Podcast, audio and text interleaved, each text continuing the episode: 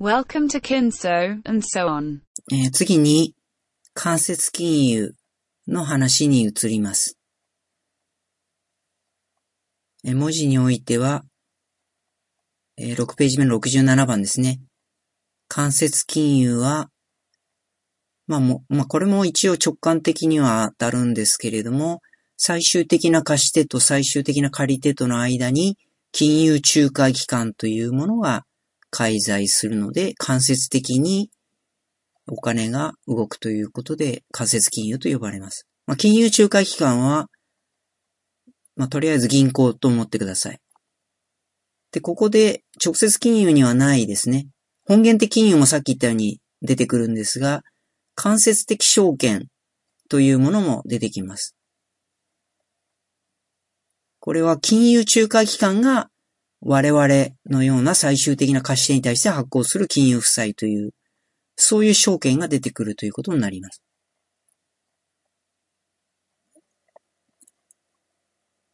じゃあ図の、図の 2, 2を見ていただくと、図の2の絵を見ていただくと、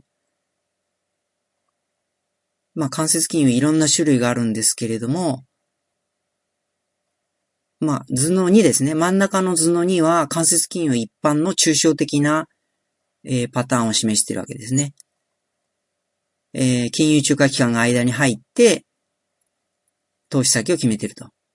そして、左、一番左の最終的な借り手は、本源的証券、借入証書というものを金融仲介機関に対して発行して、金融仲介機関はさらに我々からお金を集めているわけですから、間接的証券というものを発行して我々に証書を発行するということになります。じゃあその下の 2A ですね。間接金融にもいろいろ種類があるんですけど、銀行貸し出しのケースはどうなってるかというと、まあ、右から見ていくと、我々貸してっ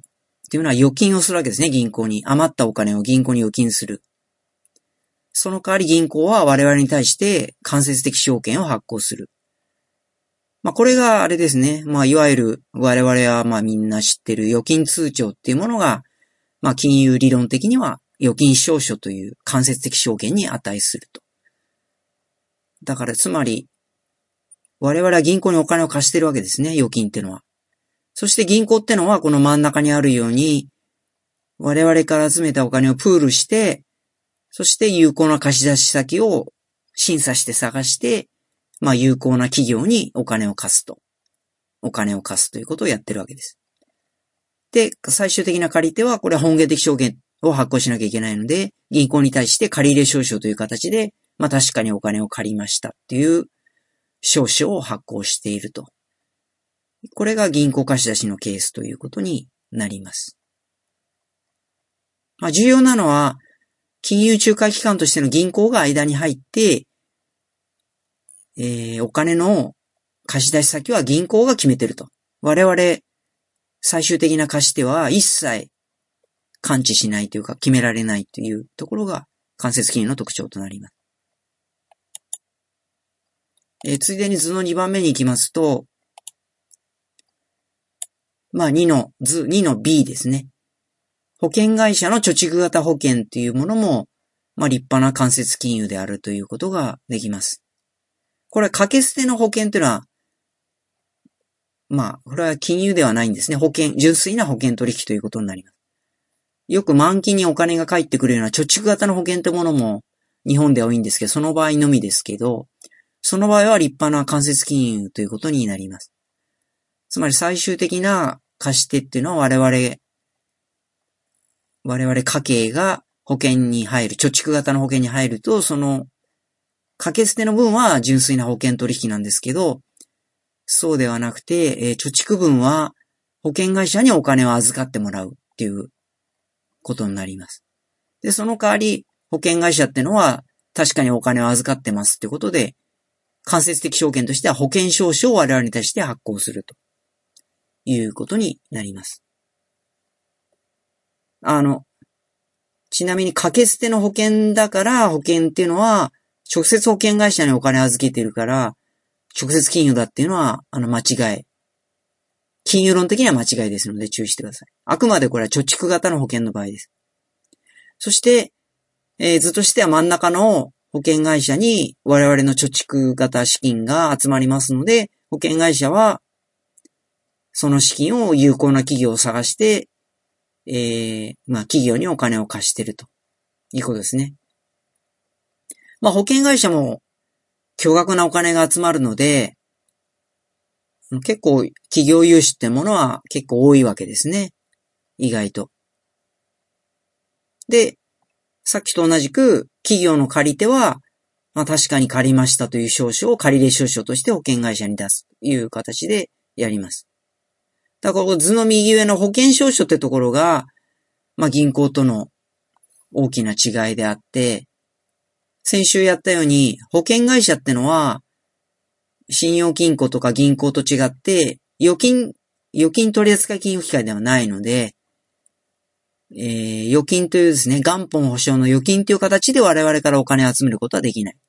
しかし保険ですね。貯蓄型。まあ日本だとほぼ元本保証なんですけれども、まあ保険、貯蓄型保険証書という形で我々からお金を集めることはできるという型の間接金融ということになります。で、一旦図の方のプリントに戻りまして、今71番まで行ってます。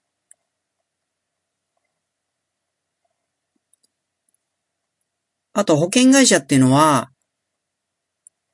あのー、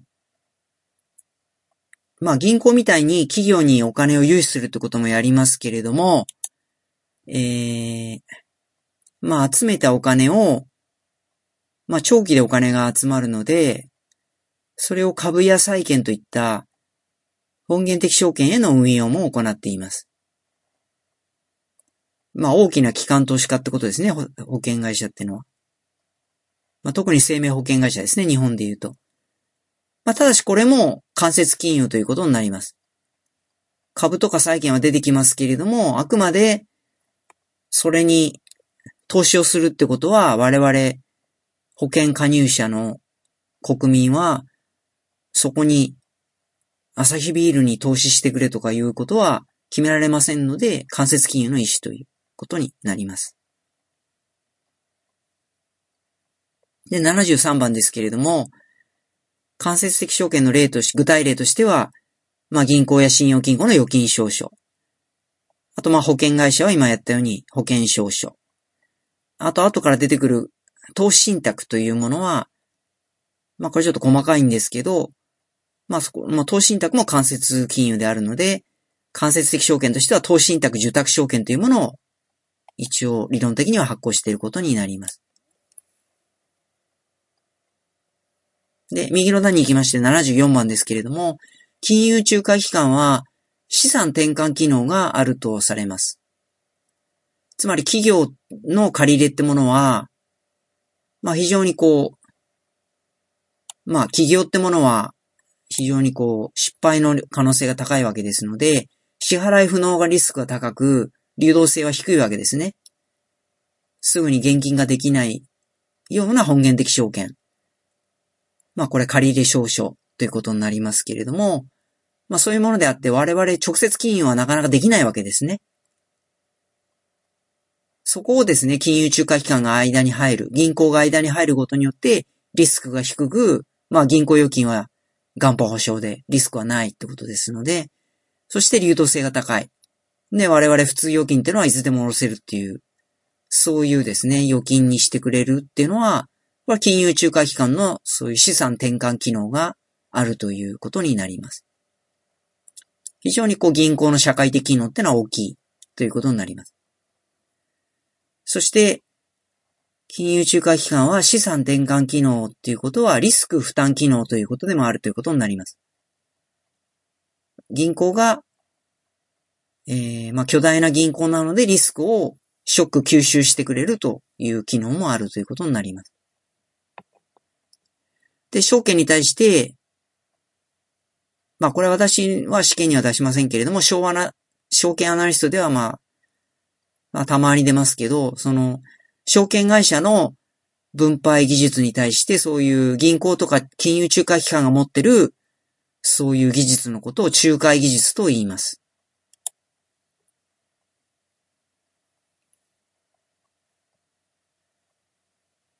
まあそういったことで75番ですね。まあ直接金融に戻ると証券会社ってのは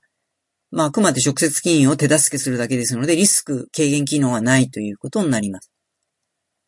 ですので、直接金融でリスクは、我々、基本的には我々すべて貸し手が負うということになります。ですので、証券会社は、不正をしていない。預かったお金を不正利用していない限り、銀行のように不良債権問題で破綻するということはないということになります。銀行が、まあ、銀行は、あの、下手するとですね、1997年、98年のような、えー、大銀行でも、融資先の選び方を間違えると破綻するんですけれども、証券会社は基本的に不良債権では破綻しません。まあ、山一証券は1997年に事実上自主廃業という形の、まあ、破綻をしましたけど、あれは、まあ、不良債権というよりは、まあ、闇会計飛ばしとかですね。まあ、やはり不正をしていたので潰れたということであって、証券業をマットにしていれば、まあ、倒産はあり得ますけれども、不良債権で倒産するということは証券会社はないということになります。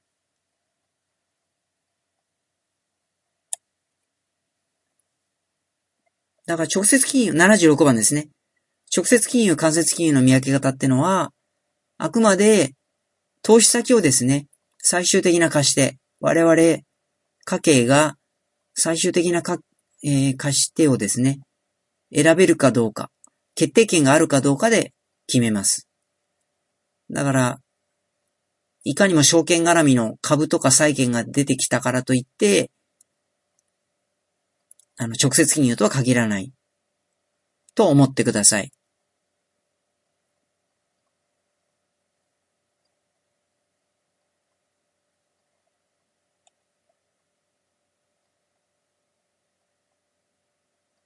じゃあ7ページに行きまして81番ですけど、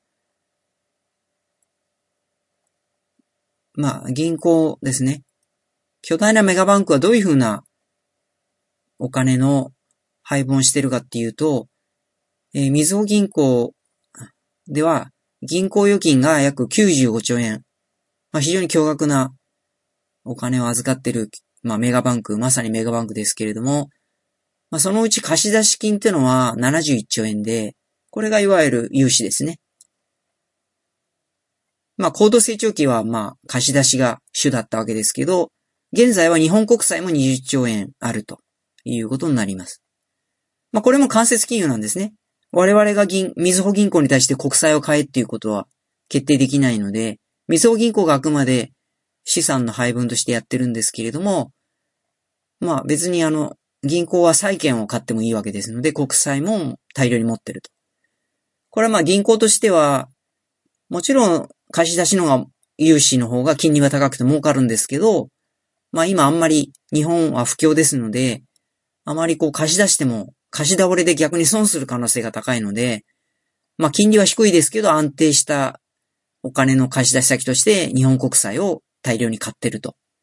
いうような形になります。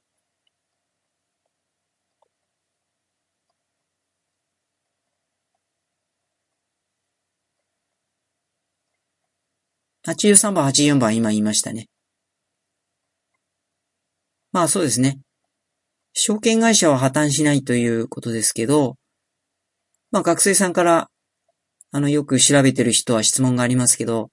2008年から2009年のリーマンショックで、まあその発端となったリーマンブラザーズっていうのは、まあしばしばリーマン証券と訳すアホがいますけれども、まあそれはまあ、あの間違いであって、証券会社が破綻したからどうなったってことではなくて、リーマンショリーマンブラザーズってのは、まあ日本にあんまないので、えー、ちょ、あのー、直感的に意味がつかみにくいんですけど、リーマンブラザーズってのは、証券会社ではなく投資銀行という業態であったということがまあ破綻の原因ということになります。まあ日本で言うと対応物がないんですけど、まあ証券もやるし、銀行業みたいな、えー、お金を借りてきて大量に厚く、大量に何か融資をするというか貸し出しをするっていうことも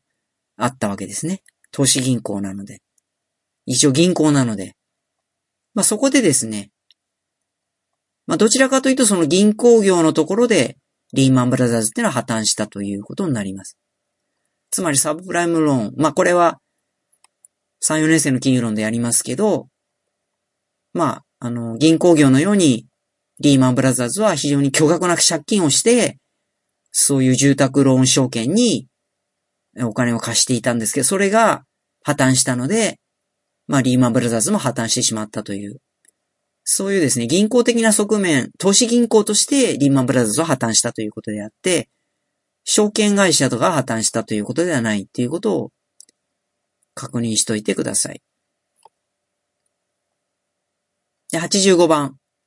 右の段に行きますけれども、投資信託というものが後でやりますけれども、これは投資信託委託会社という専門会社があって、まあ我々から広くお金を集めて、まあファンド、基金とも言われますけれども、我々から広くお金を集めて、まあ専門的なファンドマネージャーというものが、まあ良いですね。株や債券を選んでそこで運用すると。で、それを、まあ、それで利益上がったら我々に対して利益を分配するという仕組みです。まあ、大雑把に言えば投資信託ってのは株や債券の詰め合わせセットということになります。で、その、何を買うかっていうのは、あれですね、ファンドマネージャーが決める。投資信託委託会社が決めますので、やはりさっき言いましたように、まあ株とか債券とかいった、まあ、いかにも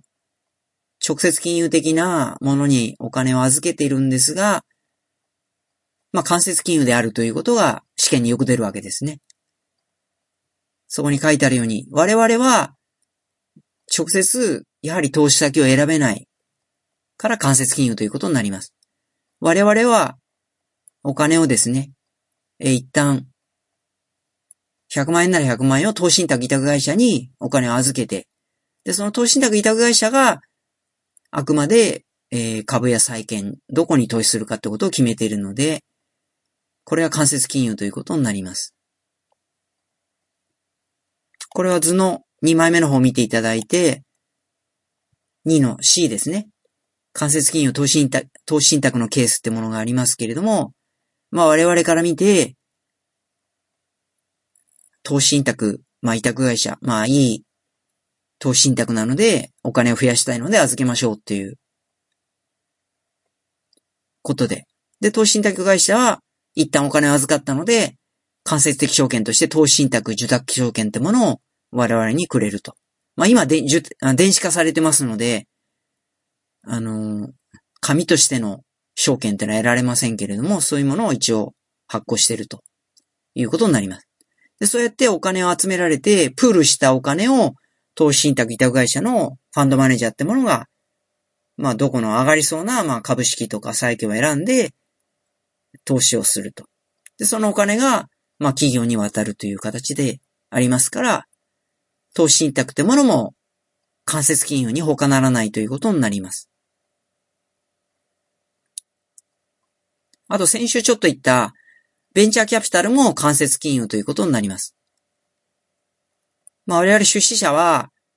まあとりあえずベンチャーキャピタルに資金を預けて、ベンチャーキャピタルがどこのベンチャー企業にお金を貸すのか、まあ伸びそうなところに選んでお金を貸すってことなので、2の D のようにベンチャーキャピタルを通じた金融も間接金融に他ならないということになります。では、文字のプリントに戻りまして、86番ですけど、これは現実的な意味ですけれども、でも投資信託も、まあ基本的には証券会社で買うじゃないと。いうことがありますけど、証券会社ってのは、これ後々繰り返し言いますけれども、証券会社ってのはあくまで投資先を決めることはできない。あくまで窓口として委託売買しかできない。どの投資信託を買うかってことは、まあ、進めてはきますけど、証券会社ってのはあくまでアドバイスしかできなくて、最終的にこれの投資信託を買いますってのは、我々が最終決定権がありますので、投資信託は、えー、我々は、まあ、どの投資信託を買うかってことは証券会社は決められない。ということで、証券、投資信託の肝っていうのはやはり、証券会社ではなく、証券会社で単々なる販売窓口で、その投資信託委託会社ってものが、投資信託の心臓部に当たるということになります。で、まあ、投資信託っていうのは日本では、まあ、投資信託委託会社、そうですね。皆さんが就活絡みですけれども、その、ただあの売り子は嫌だと。証券会社はただの売り子であって、あの、嫌だと。私は、その、投資信託を作る側に回りたいと。その株とか債券を自分で選びたいと。いう場合には、その、投資信託委託会社に行かなきゃいけない。これは繰り返し言いますけど、証券会社に行ってもダメなんです。証券会社は単なる販売窓口、売り子さんなので、さっき言ったように分配技術ですので、直接金融の手助けしかできないので、その、どの、どの株式に投資するってことを決めることはできない。だそういうことをやりたいんであれば、投資信託委託会社ですね。これは非常にこう、まあ枠が小さい。非常に少人数、証券会社と比べると、少人数しか、毎年2、3人とかしか採用しないんですけれども、もしそういう株式や債券をプロとして選ぶ、ファンドマネージャーになりたいということであれば、とにかく新卒で投資信託委託会社に就職しないとダメです。証券会社に行っても99%営業ですね。視点でそういう売り子さんしかできないので、そういう株を選ぶって仕事はできません。証券会社に行っても。ここはもう、本当に注意してください。で、87番ですけど、日本ではややこしいのは、まあ、日本は営業が強いので、まあ歴史的にそういう投資信託委託会社ってのは、そういう証券会社の子会社が多い。例えば野村アセットマネジメントとか、日光アセットマネジメントみたいな感じになっちゃうんですけれども、それは違うんであって、まあ普通は親会社から子会社へ行くのは楽なんですけど、投資信託委託会社に限っては、あの子会社の、子会社の方が希少価値があって、いくら親会社の野村証券に行っても、野村アセットマネジメントにはなかなか配属希望を出しても、ほとんど断られてしまいます。会社の人事で。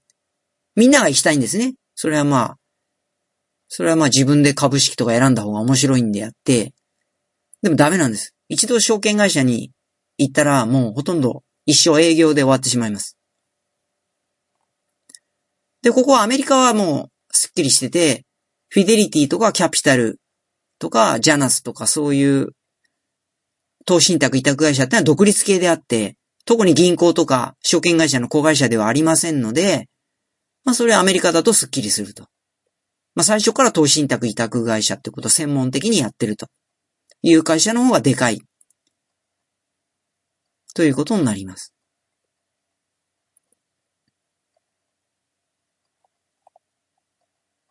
じゃあ次のページ。8ページに行きまして。まあ、ということで、注意としては、投資信託っていうのは株とか、まあ、いかにも証券会社絡みのが出てきますけど、これは直接金融ではなく間接金融であるということ。で、91番、注意2としてですが、まあ、もう一つですね。株とか国債とかそういう本源的証券、いかにも証券会社絡みのが出てきても、直接金融とは限らない。92番ですね。まあ、さっきちょっと出てきましたけど、みずほ銀行が、みずほ銀行などの金融仲介機関が国債を買う場合も、間接金融ということになります。なぜなら我々、預金者っていうか最終的な貸し手は、銀行がその国債を買うってことを決定できないからです。あくまで金融仲介機関が投資先を決めてるから間接金融ということになります。えー、次95番。注意3ですけれども、えー、で、逆にですね、国債、まあ、株式とか社債ってものは銀行の窓口では、日本では買えないんですけれども、国債はですね、まあ銀行でも、まあ手数料高いんですけど、買おうと思えば買える。で、注意さんですけど、その場合は、銀行窓口としても、我々が銀行の窓口で国債を買うってことは、直接金融であるってことが注意です。まあ個人向け国債っていうのは、まあ結構有利な商品として、まあ証券会社でも買えるんですけど、銀行でも買えるんで、まあ銀行で買う場合ですね。まあそれ銀行ってのは出てくるから、間接金融と思ってはいけなくて、なぜなら96番で会うように、その場合、国債へ投資すると決めたのはあくまで我々、家計の投資家であるからして、この場合銀行は仲介業務は行ってませんので、これは単なる販売窓口ですので、これは、えー、直接金融ということになります。で、注意4ですけど、これはまあさっきやった繰り返しとなりますけど、保険会社は、また銀行と違って預金は取り扱えないですけど、貯蓄型保険では保険証書という形で我々からお金を預かって企業への貸し出しを行うことができますので、保険会社も間接金融の担い手ということはできます。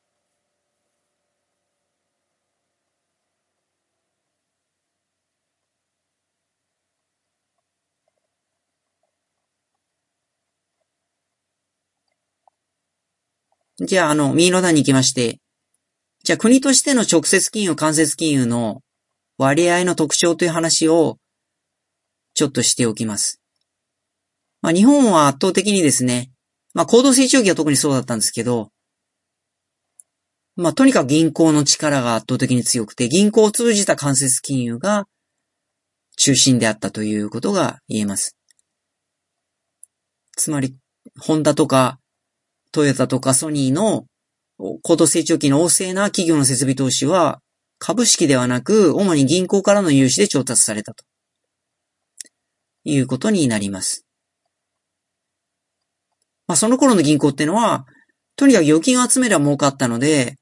まあ、すごく、あの、預金を集めたかったんですね。じゃあ101番、現在どうなってるかっていうと、まあ、現在も日本は、間接金融の割合が、まあ、国際的な比較では多いということになります。